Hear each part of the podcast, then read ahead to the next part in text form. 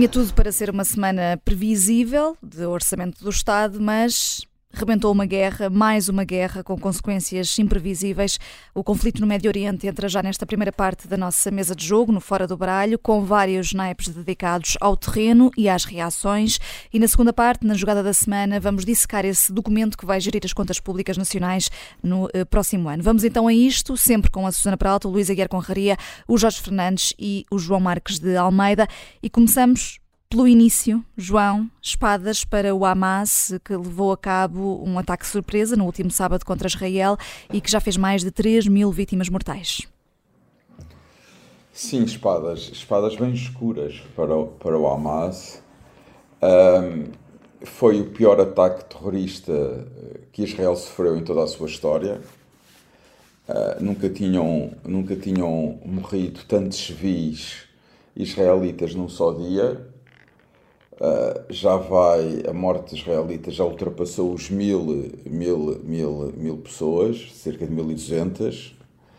Uh, a grande maioria civis, uma pequena minoria de soldados, portanto, o ataque, o ataque, o, o ataque do Hamas não visou alvos militares, é muito importante referir isso, uh, atacou indiscriminadamente uh, vilas, kibbutz e cidades e casas de civis, atacou um festival de música, uma, uh, onde só estavam jovens, quer dizer, mataram 260 pessoas num espaço sempre naquele festival de música, quer dizer, foi, foi um massacre, foi mortes indiscriminadas de civis. O único, incluindo até como estavam, por exemplo, nesse festival, estrangeiros não judeus. O único, o único critério do ataque do Hamas foi matar o maior número possível de, de judeus. O único pecado, quer dizer, os próprios bebés, crianças que eles mataram, só tinham um problema, eram judeus. Portanto, foi esse o único critério de morte, isto é, de, de, de, morte por parte do Hamas. Isto é terrorismo puro, eh, terrorismo do pior. Só para ter uma ideia, em termos da população portuguesa, era como se num dia um grupo armado atacasse, fizesse o ataque em Portugal e num dia morressem cerca de 2.500 portugueses, na sua maioria civis e de um modo indiscriminado. Foi isto que aconteceu em Israel. O que revela a natureza do Hamas, uh, que é uma organização terrorista, mas, mas, quer dizer, mas é uma organização terrorista e simultaneamente é um partido totalitário. Uh, porque o tipo de regime que impôs em Gaza é um regime assente no controle absoluto uh, sobre a vida das populações, onde não há margem para qualquer tipo de dissidência. E, e, só um ponto também aqui muito rápido, que as minhas espadas negras também se alargam a isso. Hum. Algumas reações no Ocidente, não é só em Portugal, é no, em muitos países europeus, eu, eu estive a semana toda no Reino Unido e vi também reações no Reino Unido uh, de algumas pessoas em relação a este ataque, quer dizer, são pessoas que, que defendem todo tipo de direitos humanos, direitos de minorias religiosas, uh, de orientação sexual, todo o tipo de direitos, e, são depois capazes de defender de justificar ações de um grupo terrorista que é verdadeiramente totalitário e que não respeita qualquer direito daqueles direitos que muitas dessas pessoas no Ocidente defendem e pelos quais lutam. Pelos quais lutam e atacam forças políticas que negam esses direitos. Quer dizer, uma pessoa. na faixa de Gaza, para pôr as coisas muito claras, ninguém pode ter uma religião que não seja muçulmana. E ninguém a poderia praticar se tivesse. Na faixa de Gaza não há homossexualidade assumida. Não, não faço a ideia quais são os hábitos privados das pessoas que vivem em Gaza, são 2 milhões, mas assumida. E quem for apanhado em atos homossexuais é morto. Não, na faixa de Gaza não há igualdade entre homens e mulheres. Portanto, é isto que acontece na faixa de Gaza e isto não é culpa de Israel. Há muita coisa que é culpa de Israel, mas isto não é culpa de Israel, isto é culpa do Hamas. É a cultura política que existe na faixa de Gaza. E há muitas pessoas que defendem estes valores no Ocidente, nos países ocidentais, e bem, mas depois defendem ou justificam o Hamas, não se preocupando minimamente com os direitos básicos e fundamentais dos palestinianos que vivem em Gaza sob domínio e o poder do Hamas. Isto é uma coisa verdadeiramente surrealista. E são precisamente essas eh, reações eh, de que o Jorge Fernandes quer eh, falar aqui. São, é uma carta de pau, Jorge, mas podiam ser perfeitamente umas espadas também para reações da extrema-esquerda a isto que se está a passar no Médio Oriente. É verdade, bem, esta semana foi uma semana difícil, porque quando eu pensava que seria complicado espantar-me com a humanidade, o ataque do Hamas a Israel mostrou, eu, toda a gente aqui, penso eu, esteve nas redes sociais durante a semana, bem, a verdadeira cloaca que aquilo é e as reações da extrema-esquerda no seu melhor foi. Houve momentos mesmo, quer dizer, de difícil compreensão como é que a humanidade, digamos, a modernidade, apesar que é que o, o, momento civilizacional em que nós vivemos, como é que é possível ainda haver gente a, a dizer aquilo? Eu dou aqui apenas dois ou três exemplos por exemplo, uh, o projeto jornalístico Fumaça, aqui coloco jornalístico entre aspas, claro, que recebeu, aliás, dinheiro da Fundação Soros para defender a democracia liberal e civilizada, como nós a conhecemos, passou a semana toda a fazer propaganda antissemita, quer dizer, é isto que estamos a falar, e a apologia do extremismo do Hamas caracterizou o ataque, e aqui cito, como uma ação de resistência na Palestina contra o projeto colonial israelita que a ocupa desde 1948. Vimos ainda a sinagoga do Porto a ser vandalizada, quer dizer, uma situação que, que, nos lembra, de resto, momentos, de, dos momentos mais. mais, oh, oh, mais... Jorge, desculpa, só, só muito, muito, muito rápido. É, é importante sublinhar que Soros é judeu, portanto, para receber dinheiro, o projeto Fumaça já não se preocupa em receber dinheiro dos judeus. É isso, com certeza que não, não é isso. Mas, mas, mas, mas aqui, digamos que o dinheiro, o dinheiro não tem cor, como se costuma dizer, não é? Mas a sinagoga do Porto foi vandalizada, como eu estava a dizer, num ato que relembra os momentos mais negros da, do século XX, não é? O Twitter, por exemplo, do Black Lives Matter, supostamente uma organização que se preocupa com as minorias, com os oprimidos, etc., colocou uma imagem estilizada em que se via um homem de paraquedas e precisamente um meio através do qual muitos terroristas entraram em território palestiniano e, por quer dizer, portanto, um homem num paraquedas é precisamente um símbolo dos atacantes e ao mesmo tempo e o homem com paraquedas tinha uma, uma bandeira da Palestina e a frase dizia I stand with Palestine, portanto, quer dizer, acho que, acho que fica tudo dito, não é?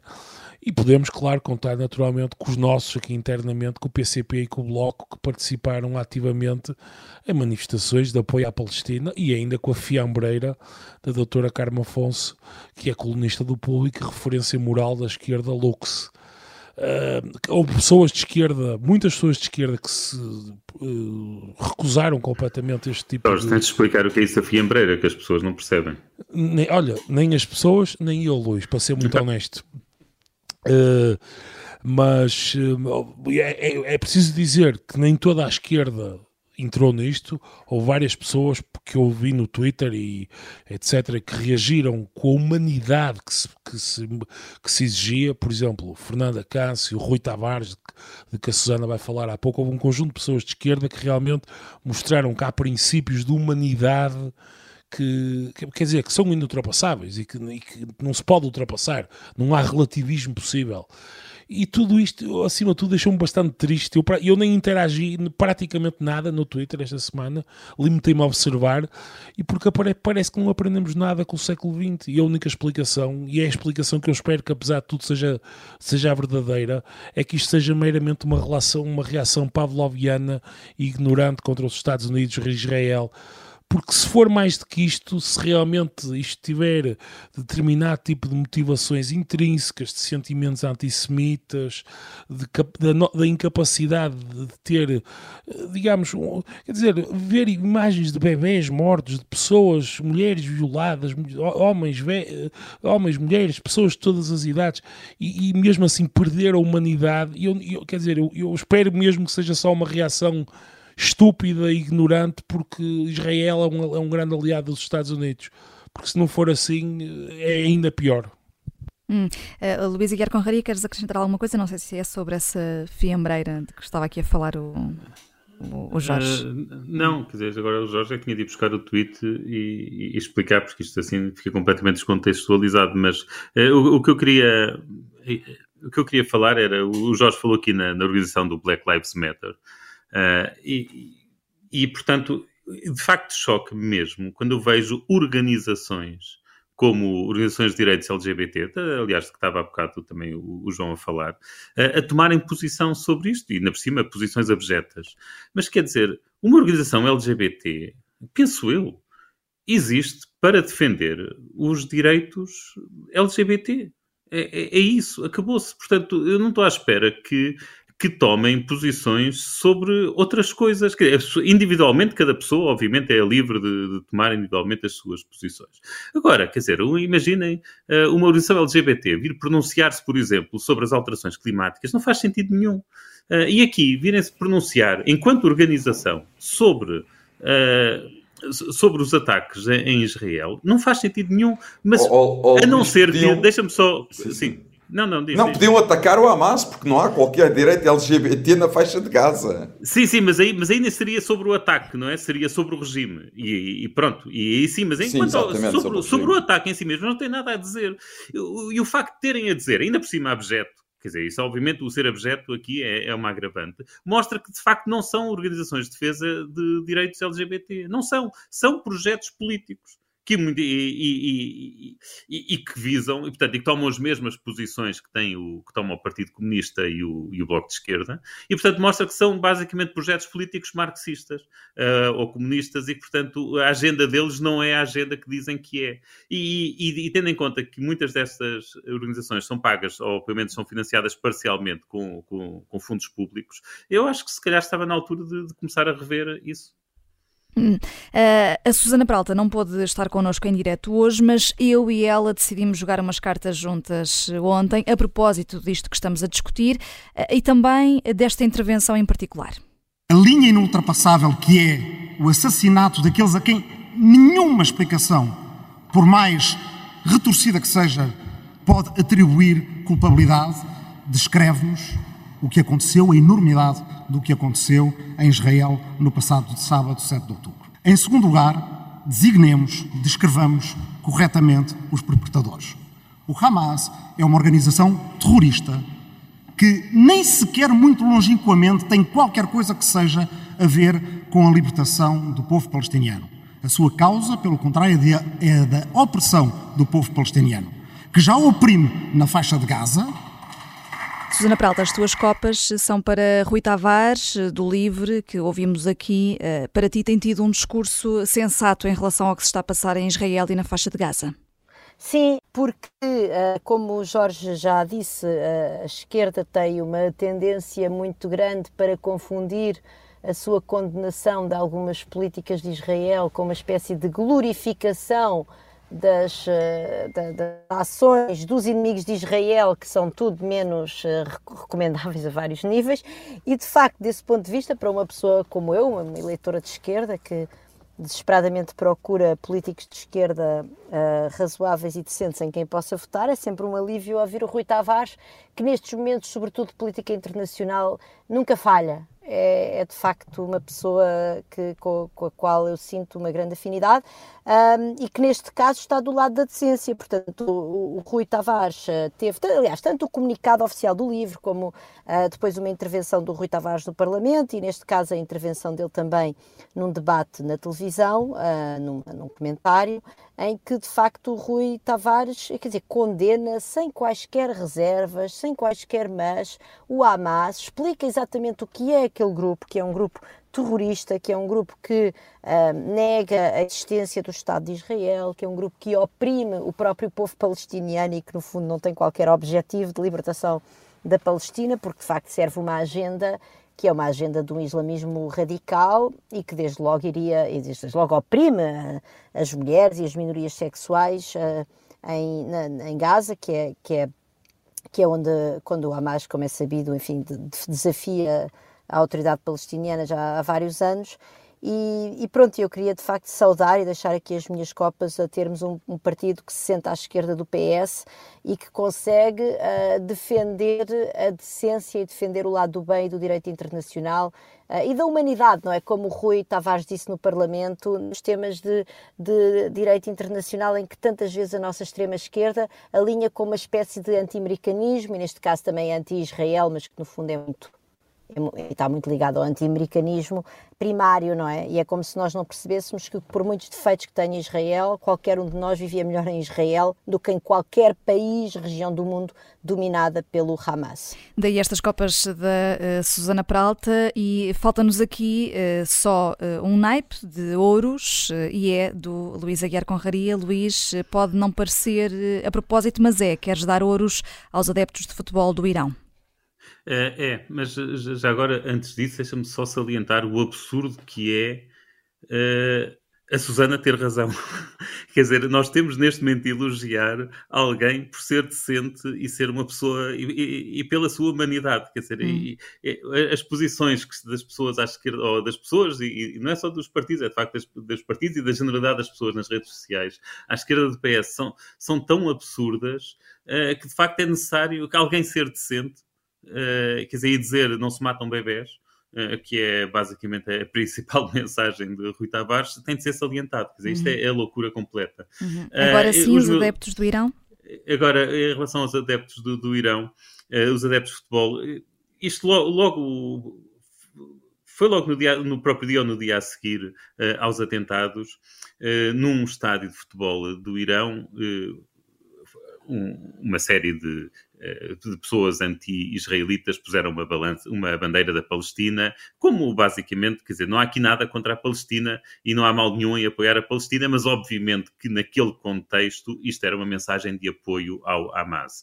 Uh, e milhares de pessoas, milhares de iranianos. Eu até tive dificuldades em acreditar, pois até verifiquei várias vezes no Twitter se isto não eram, se isto não eram fake news, eh, mas parece-me que não, e por isso é que estou aqui a, relatar isto. Milhares de, de iranianos eh, basicamente disseram: ponham, enfiem a bandeira no.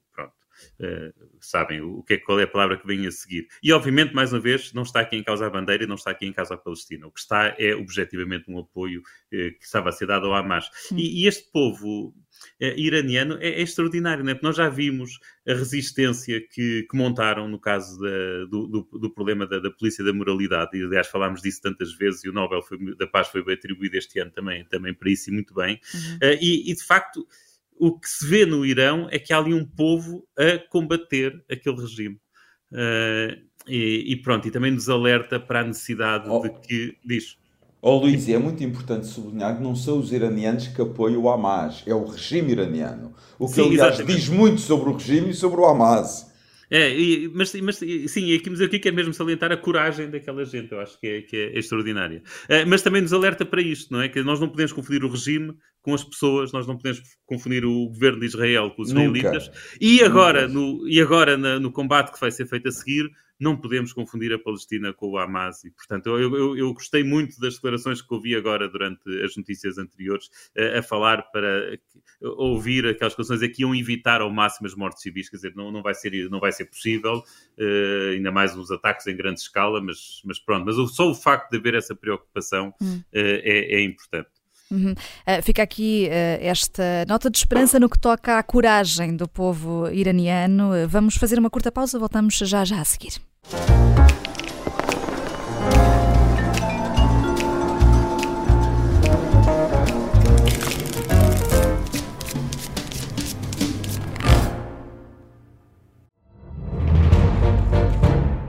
Esta é a história do padre obcecado com a infiltração do comunismo na Igreja que tentou matar o Papa em Fátima.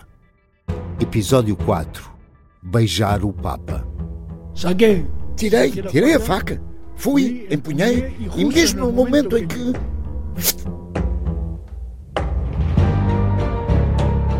Matar o Papa é uma série para ouvir em seis episódios e faz parte dos Podcast Plus do Observador um novo episódio a cada terça-feira. Os assinantes do Observador têm acesso antecipado a todos os episódios desta série, já disponíveis em observador.pt. Os Podcast Plus do Observador têm o apoio da Kia.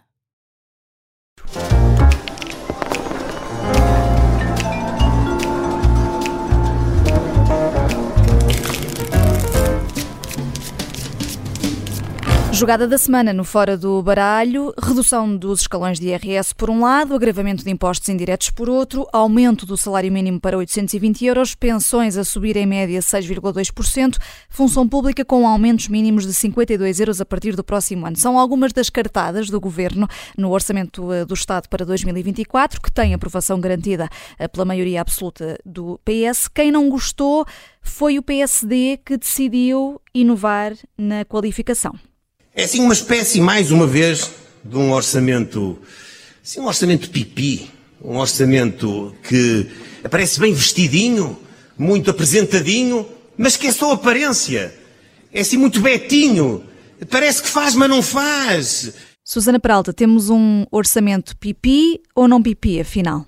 Ah, eu, eu queria, em primeiro lugar, saudar uh, a chegada do pipi ao debate político e logo pela via orçamental, não é? Sendo eu uma uhum. mulher que que sou grupo sou verdadeiramente uma grupo do Orçamento de Estado. Esta semana passei a rádios, fui à televisão falar do orçamento várias vezes e de facto parece-me que estava na hora de alguém assinalar que o pipi tem o seu lugar no debate orçamental, até em contraponto a certos cinzentismos que para aí andam, parece que quando é para falar uh, de orçamento só contam os falos.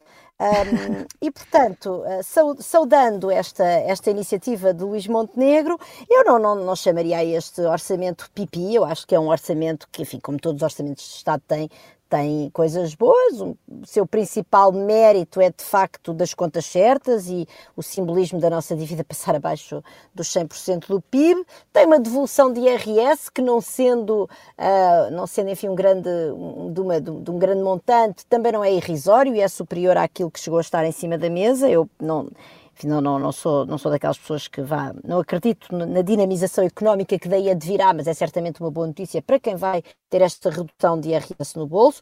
É uma redução que eu prefiro relativamente àquela que tinha sido proposta pelo PSD, porque esta é, incide mais sobre uh, uh, os escalões de rendimento mais baixos, enfim, pois é, é um orçamento Uh, que tem vários problemas, continuamos sempre a querer resolver o problema dos, todos os problemas dos países pela via fiscal, portanto é mais exceções no IRS, e, com as propinas e depois IRS jovem, e depois agora vamos dar, vamos dar benefícios de IRC às empresas que aumentarem os salários, enfim, uma série de ideias que me parece que fazem razoavelmente pouco sentido e que complicam o nosso sistema tributário. E depois é um orçamento que tem alguns problemas, mas isso tem, tem a ver com a qualidade e com a transparência dos nossos documentos orçamentais, que é, não é claro dali como é que o governo pretende fazer face aos grandes desafios na educação, na saúde, na justiça. Portanto, não é apenas com reforços orçamentais que se resolve o problema, era preciso ter um, algumas luzes acerca das políticas que vão ser implementadas. Mas não é um orçamento pipi, é um orçamento razoável, é um orçamento equilibrado e julgo que é uma grande vitória política de Fernando Medina nesta altura do campeonato.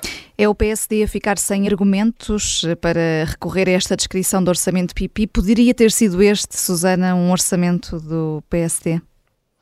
Eu julgo que é evidente que poderia, desde logo, porque as principais bandeiras deste orçamento são as contas certas e a redução de IRS. E são duas bandeiras caras ao PSD. Ah, claro que, como eu digo, a redução de IRS não incide nos mesmos escalões do que aquela que o PSD propôs, mas uhum. quer dizer, eu julgo que o que acontece aqui é que, é que é evidente para todos que este é um orçamento no qual Medina apela ao centro, não é? É um orçamento de um homem de contas certas e isso obviamente deixa, deixa Montenegro um pouco, um pouco uh, desarmado mas é mais uma vez, eu acho que é nas alturas em que os homens se sentem desarmados que é sempre bom chamarem o pipi. Portanto, eu estou uhum. genuinamente, genuinamente saúdo esta iniciativa de, de Luís Montenegro. Uh, João Marcos de Almeida, vês o PSD irritado aqui, até a redução do IRS, pelo que está inscrito no orçamento, vai ter um impacto um bocadinho acima daquilo que o PSD queria fazer. Sim, quer dizer, o, o, as declarações de Luís Montenegro não mostraram que ele está muito irritado. Uh, agora, eu concordo com alguns. Antes de mais, só um ponto, um ponto prévio, ao contrário da Susana, não sou nenhum fã de ler orçamentos. Acho que é das coisas mais maçadoras que deve existir é ler orçamentos. São mais de 400 uh, ah, páginas. Não, e, e, desde já, e digo já que não li este, aliás, nunca li nenhum, Portanto, as minhas afirmações têm que ser postas neste contexto. Obviamente que sigo os debates sobre o orçamento, vejo alguns extratos do orçamento, os mais relevantes, mas, mas não passaria nunca pela cabeça ler um orçamento de Estado. Quer dizer, tenho mais que fazer na minha vida e muito mais interessante do que ler Orçamento de Estado. Bom, mas a Susana certamente, mas precisa de ler até por deveres profissionais. Isto não é a minha crítica à Susana, é só para dizer que eu não partilho esse entusiasmo orçamental. Uh, agora, o que me parece, quer dizer, eu acho que Susana tem razão, e é talvez o lado mais positivo do orçamento, que é a conversão, que demonstra mais uma vez a conversão total do PS uh, às contas certas. Uh, António Costa aprendeu com, com o que aconteceu com Sócrates, portanto, apesar de ele criticar muito a Troika e de criticar muito o governo de Passos Coelho, na verdade, a prática mostra que ele quer-se mesmo distanciar de tudo do que Sócrates fez em relação às contas públicas, portanto, percebe que Costa, que Sócrates errou profundamente. E isso, isso é claro deste orçamento, mas também é um orçamento eleitoralista no sentido em que procura, uh, tem medidas positivas para aqueles grupos da população que normalmente votam no PS, e também é claro com este orçamento que António Costa não quer mesmo perder as eleições europeias, para ele as eleições europeias são importantes, quer ganhá-las, e também fez um orçamento para o ajudar a ganhar as eleições europeias. Mas faço a mesma pergunta que fiz à Susana: poderia ter sido um orçamento este do PSD também? Não, eu espero que não. Eu espero que não, eu já leio a esse ponto. Mas antes de ir a esse ponto, só quero referir outro. Uh, no orçamento, eu, eu não sei muito bem, até pelo que está acontecendo no Médio Oriente, se a previsão do orçamento em relação ao preço do petróleo é muito realista e pode não ser.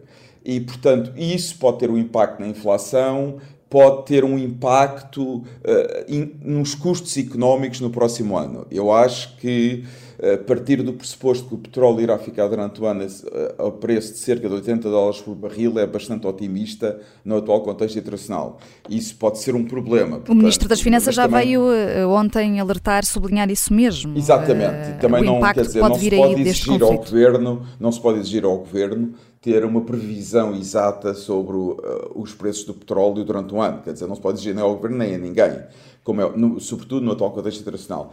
Eu acho que não se pode, que eu espero, e vou agora diretamente à tua pergunta, espero que não fosse um orçamento do PSD, porque eu acho que há uma coisa que falta neste orçamento e para mim é, é o principal problema. É que este orçamento, no fundo, é mais do mesmo. É, é um orçamento que mantém o nosso modelo económico. E esse é que é o ponto central. O nosso modelo económico não funciona. O nosso modelo económico é um modelo económico que vai mantendo as pessoas uh, remediadas, o país remediado. Mas não é com este modelo económico que vai haver seriamente crescimento económico. Aliás, o orçamento até prevê que o crescimento económico vai diminuir deste ano para o próximo ano. Mas o crescimento económico, segundo a previsão do orçamento, é cerca de 1,5. O que nós precisamos é de um modelo económico Portugal cresça durante muitos anos cerca de 4, 5% ao ano. Porque senão não, Portugal nunca, será, nunca sairá do estado em que está. Não seremos um país mais rico, mais desenvolvimento e com melhores salários. Isso é que deve ser, devia ser o objetivo de qualquer governo e não me parece que seja o objetivo do PS. Ou, ou então o PS não consegue arranjar um modelo, não faz parte do seu ADN, uh, da sua ideologia, das suas doutrinas, um modelo que faça Portugal crescer. Por isso é que eu digo que espero que não fosse o orçamento do PSD e, e, e, e, o que faz a economia crescer, o que faz os salários aumentarem, são os investimentos privados, são as empresas. Há certos investimentos públicos que são importantes, eu não o nego e, concordo e acho que devem ser feitos, mas é sobretudo é, o mercado, a iniciativa privada. E este orçamento não é um orçamento especialmente amigo das empresas. E as empresas é que fazem a economia crescer, as empresas é que fazem os ordenados aumentarem. E eu gostava de ver orçamentos mais amigo das empresas, mais amigo do investimento privado. Por exemplo, eh, há, há alguma, algum, algum algumas benesses fiscais para startups e scale-ups, mas só até aos primeiros 50 mil euros de, de receita. Quer dizer, não é nada. Porquê é que não é para toda a receita dos, das startups? Vamos mesmo ajudar empresas, vamos ajudar o setor privado. E eu acho que este orçamento, este orçamento não faz isto. Eu espero que o PSD fizesse isso num orçamento do PSD. Não estou absolutamente seguro que o PSD também fosse capaz de fazer isso, porque é preciso uma grande mudança hum. de, de, cultura económica e de doutrinas e de políticas económicas. Uma mudança Agora, mais nós com orçamentos deste tipo não saímos da cepa torta, continuamos a crescer um, um e meio, dois, e não é isso que vai mudar Portugal, infelizmente. Hum. Uh, uh, Luísa Guerra Conraria, também assinalas, como a Susana Peralta, o marco de a correr tudo como previsto a dívida finalmente chega aos dois dígitos e o país vai ter o terceiro excedente orçamental. Uh, Fernando Medina diz hoje em entrevista ao Expresso que é um erro gastar o excedente com a reivindicação do momento. Uh, os problemas uh, todos a que temos assistido na educação, na saúde, na justiça, são reivindicações do momento? Bem, eu, não li a entrevista, li só essa frase, e, mas a não ser que, seja, que esteja mesmo muito descontextualizada, essa frase é muito infeliz. Eh, porque é evidente que os problemas que nós temos na saúde, na educação, na justiça e, e, e noutros setores, na verdade, na habitação, por exemplo, são problemas estruturais e não correspondem a reivindicações do momento. Uh, agora, o que me parece, e isso também joga aqui um bocado com o, o que a Susana referiu, é que é que o governo não é o, não é o Fernando Medina, porque obviamente Fernando Medina não é o responsável pelo Ministério da Saúde ou pelo Ministério da Habitação ou pelo da Justiça. Uh, o que me parece é que o governo não sabe o que fazer. Uh, e, e, quando a Susana se, se, se queixou, uh, aqui aflorou, mas por exemplo, no artigo do público dela de hoje, queixou-se com detalhe, da de, de, orçamento não explicar como é que vai ser gasto o dinheiro do Ministério da Saúde. Portanto, no, no caso da saúde, há um reforço do orçamento eh, que fica ali entre os 5% e os 10%, mas depois não diz onde é que esse, para onde é que esse reforço vai, se é para contratar novos médicos, se é para reestruturar ca, carreiras, eh, e pronto, e as mesmas críticas podem ser feitas, no, no caso de professores, se é para contratar novos professores, se é para, eh, se, se, se, é para acabar com as greves. Sim. Mas a, a ideia que eu tenho é que, de facto, o governo não sabe aqueles ministros não sabem. E como não sabem, não há forma de concretizar, porque não havendo uma política, não há forma de traduzir depois a política em números, que é isso o orçamento. Inscrevem-se uns milhões no documento e depois logo se vê. É, quer dizer, sim, eu não espero grandes coisas de, de nenhum destes ministros que, que referi. É, mesmo isto que o, que o João estava a, a, referir. Quer dizer, o orçamento não é eh, particularmente eh, amigo das empresas ou, ou, que aposta no crescimento económico, seja o que for. É, mas nós não vimos esse discurso, pois não. Quer dizer, não, não houve nenhum discurso do Partido Socialista ou do Governo nesse sentido. Portanto, é normal que o orçamento não o reflita. O que o orçamento reflete, eh, de certa forma, são as, é o, é o eleitorado do PS, quer dizer, quando se reduz os impostos uh, até ao quinto escalão. Portanto, vamos ali vamos até às pessoas que ganham 2 mil euros. Uh, portanto, reduzimos o IRS para essas pessoas. Depois há ali o problema daquelas pessoas que ganham salário mínimo que não beneficiam nada com a redução dos impostos porque, do IRS, porque o salário mínimo não paga IRS. Uh, ah, pronto, mas aumentou-se ainda mais o salário mínimo do que o que estava à espera. Uh, Aumenta-se para 810 em vez de 820. Bem, e depois ainda há o problema de, das pessoas que ainda ganham menos que o salário mínimo. Uh, mas a maioria dessas pessoas são, são pensionistas. Ora, também aumentámos as pensões em 6,2%, ou qualquer coisa assim. Portanto, o, o, PS, de facto, vai, às, eh, vai ao seu eleitorado todo e tenta conquistar um eleitorado que precisa e que tem perdido, que é o dos jovens. Hum. Uh, portanto, do ponto de vista político, este orçamento faz, faz todo o sentido. Ou do ponto de vista, assim, político, político-eleitoral. Hum. Agora, honestamente, quer dizer, do ponto de vista global, olhando para ele como um todo, este parece-me ser o melhor orçamento dos nove anos de Costa achávamos em nove, não é? Uhum. Uh, ou pelo menos estes anos todos de Costa, e acho que Fernando Medina. Ele não sabe, Luís. Luís, o António Costa não sabe, mas já vamos em nove. Já vamos em nove, não é? Ele pensa que sim, sim, ele continua a achar que a culpa é de passos. Uh, mas pronto, acho que, acho que de facto este é o melhor orçamento de todos até agora. Uh, foi bem apresentado, portanto, todo, uma apresentação toda pipi. Aliás, o. Uh, o Fernando Medina também estava muito bem vestido e muito bem apresentado, portanto, todo pipi, sim, é o, é o, adjetivo adequado. Quer dizer, aliás, só estes adjetivos mostram que, de facto, que Montenegro ficou sem discurso, não é? É, é, é, já agora, isto aqui era um, um pormenor interessante que eu também queria chamar a atenção, uh, e aqui até com alguma ironia para o João. Uh, este discurso sobre a fiscalidade e, e, que o João teve a dizer que se devia apoiar mais as empresas, isto é engraçado porque este era o discurso do Rui Rio. Uh, e o Luís Montenegro veio exatamente infletir esse discurso e movê-lo, e portanto, a prioridade do PSD deixou de ser o de baixar os impostos para as empresas para ser baixar o IRS. Mas, oh, oh, oh Luís, dois pontos só. Mas claramente dois pontos. Mas eu, eu, mais de acordo com o Rui Rio, não é? Não, não, obviamente que se o Rui Rio disser coisas com as quais eu estou de acordo, eu concordo com ele, quer dizer, eu tive em desacordo com a maioria das coisas, mas não tive em desacordo com tudo. Rapidamente, mas, mas João, temos de ir ao, ao Jorge. Sim, sim, sim, só, muito rápido. Na, na, entrevista que ele deu na CNN ou na TVI, ele sublinhou muito o papel das empresas e que era fundamental apoiar as empresas, que elas eram o motor do crescimento económico. Hum. Uh, pronto, só, só, mais uma frase antes de passar ao Jorge Vanessa. Eu concordo com isto. Eu acho que este orçamento, como está proposto, podia perfeitamente ter sido proposto pelo PSD, exceto exatamente nesta parte. Esperaria de um, apoio, de um orçamento PSD um bocadinho mais apoio às empresas, com que, aliás, eu não estou de acordo, mas isso fica para, para, outras, hum. uh, para outro debate. E como é que o PSD sai desta, Jorge Fernandes? Depois do Pipi, Montenegro passou para o Janota na classificação de, do orçamento, isto para falar do, do que chamou de recorde de impostos. Este tipo de discurso menos politicamente correto é eficaz ou é preciso mais do que isto? Não é nada eficaz. O PSD sai muito mal deste orçamento. Eu acho que o PS, o, o PS, vamos ver, o PS está no fundo a colher um bocadinho os frutos daquilo que semeou. E, e bem, isto é um elogio, atenção. Ao longo dos últimos anos, António Costa que teve uma política de austeridade no fundamental, através das cativações, e com este orçamento foi bastante inteligente e tem aqui uma vitória política e orçamental claríssima. Em primeiro lugar, o, a, o mantra que o PSD tinha de, de, acusar o PS de não ser o partido das contas certas, está completamente enterrado e, portanto, o, PS não pode, o PSD não pode competir nessa base. E este orçamento, eu concordo perfeitamente com aquilo que o Luís e a Susana disseram, podia ser perfeitamente uh, apresentado pelo PSD caso fosse governo, com alterações mínimas, quer dizer. Agora, uh, e, e, agora há, aqui, há aqui duas questões adicionais neste orçamento, que é, por um lado, falta saber até que ponto é que as suas componentes de investimento vão ser cumpridas. Isto só saberemos mais tarde. Há aqui um conjunto de coisas que sabemos de imediato, portanto, as subidas das pensões, as descidas do IRS, portanto, isso é tudo garantido que vai acontecer. Agora, há aqui umas componentes de investimento público que são sempre uma grande incógnita destes orçamentos do PS.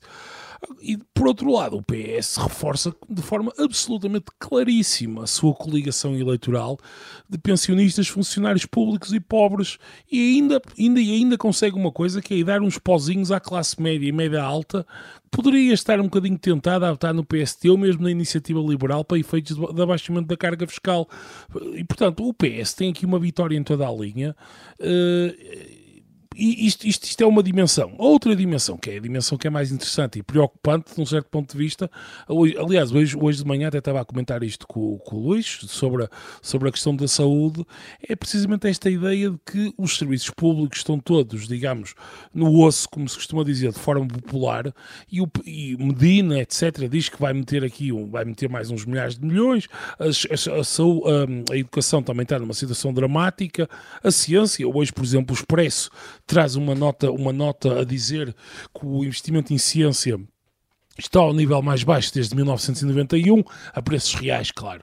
Uh, e, portanto, ao mesmo tempo que, que, se vai dando uns pozinhos aqui e acolá, mais ou menos a todas as classes sociais, para as tentar manter satisfeitas, os serviços públicos, que em princípio seriam de utilização comum, e, e estão, estão num ponto muito, muito dramático, quer dizer, e apesar e o PSD não está a conseguir fazer passar esta mensagem aos portugueses de que eh, é importante eh, para o longo prazo do país, naturalmente pensarmos, cada um tem que pensar na sua situação individual, mas também pensar num plano, e aqui o ponto que o João disse, e que eu concordo absolutamente que é, não há nenhum plano do PS eh, para o longo prazo, quer dizer, isto são hum. remendos e são coisas que as pessoas vão ficar muito contentes porque vão ter mais 50 ou 60 euros na conta ao final do mês, todos os meses, que admito que seja importante, mas a longo prazo, quer dizer, qual é o plano? Eh, qual é o que é que o PS pretende fazer quanto a, quanto a um conjunto de, de, coisas estruturais, quanto, ao, por exemplo, ao, ao, às ligações de alta velocidade,